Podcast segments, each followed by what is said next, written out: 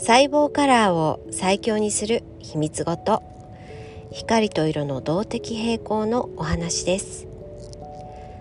未来健康財団は皆様の健康に対する学びの場を広げ健康でより質の高い生活を手に入れるチャンネルです。私は未来健康財団の白戸と申します。未来健康財団第7回目の放送になります。よろしくお願いします。ロドプシンはすべての動物の目の中にあります。ロドプシンとは目の網膜の中で光を吸収しそれを分子の構造に情報変換して他の分子に視覚情報を伝える役割を持つタンパク質です。生命の営みはそれを支えるさまざまなタンパク質の働きによって成り立っているためそれらのタンパク質がどのような仕組みで働いているのかを理解することは生命現象を理解する上でとても重要なことです1882年ドイツの生理学者テオドール・エンゲルマンがバクテリアの中に光合成ができるものがいることを発見しました。ということはバクテリアの中にもロトプシンは存在するということです。地球上の動植物は光に敏感です。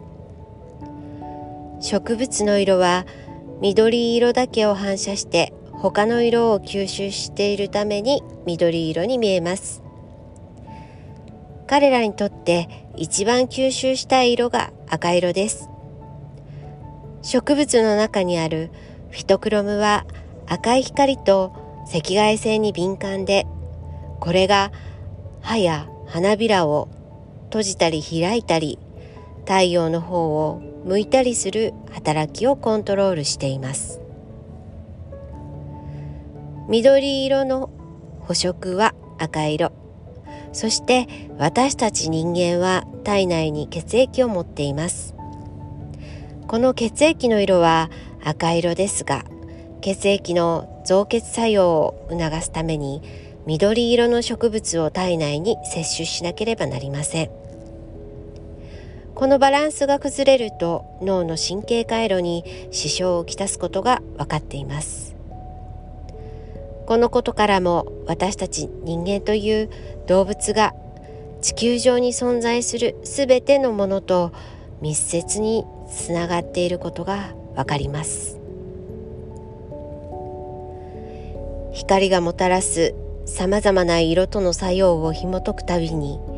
地球の歴史や進化の物語に驚嘆せずにはいられません。命は絶え間なく分解と合成を繰り返しながらバランスを保っています。この考え方を動的平衡と呼び光と色の動的平衡は私たちの身近なところから地球の誕生にまで関わっています。細胞カラーを最強にする秘密ごとは地球との共生でもあるようです。未来健康財団では健康をテーマにもし健康だったら未来は違った？健康だったら時代が変わったかもしれない武将たちのお話を未来健康財団理事長桜井智信先生からお伺いしています。桜井先生は東院横浜大学教授を務められております。こちらの本編は YouTube で公開しております。合わせてご視聴ください。それではまた。よろしくお願いします。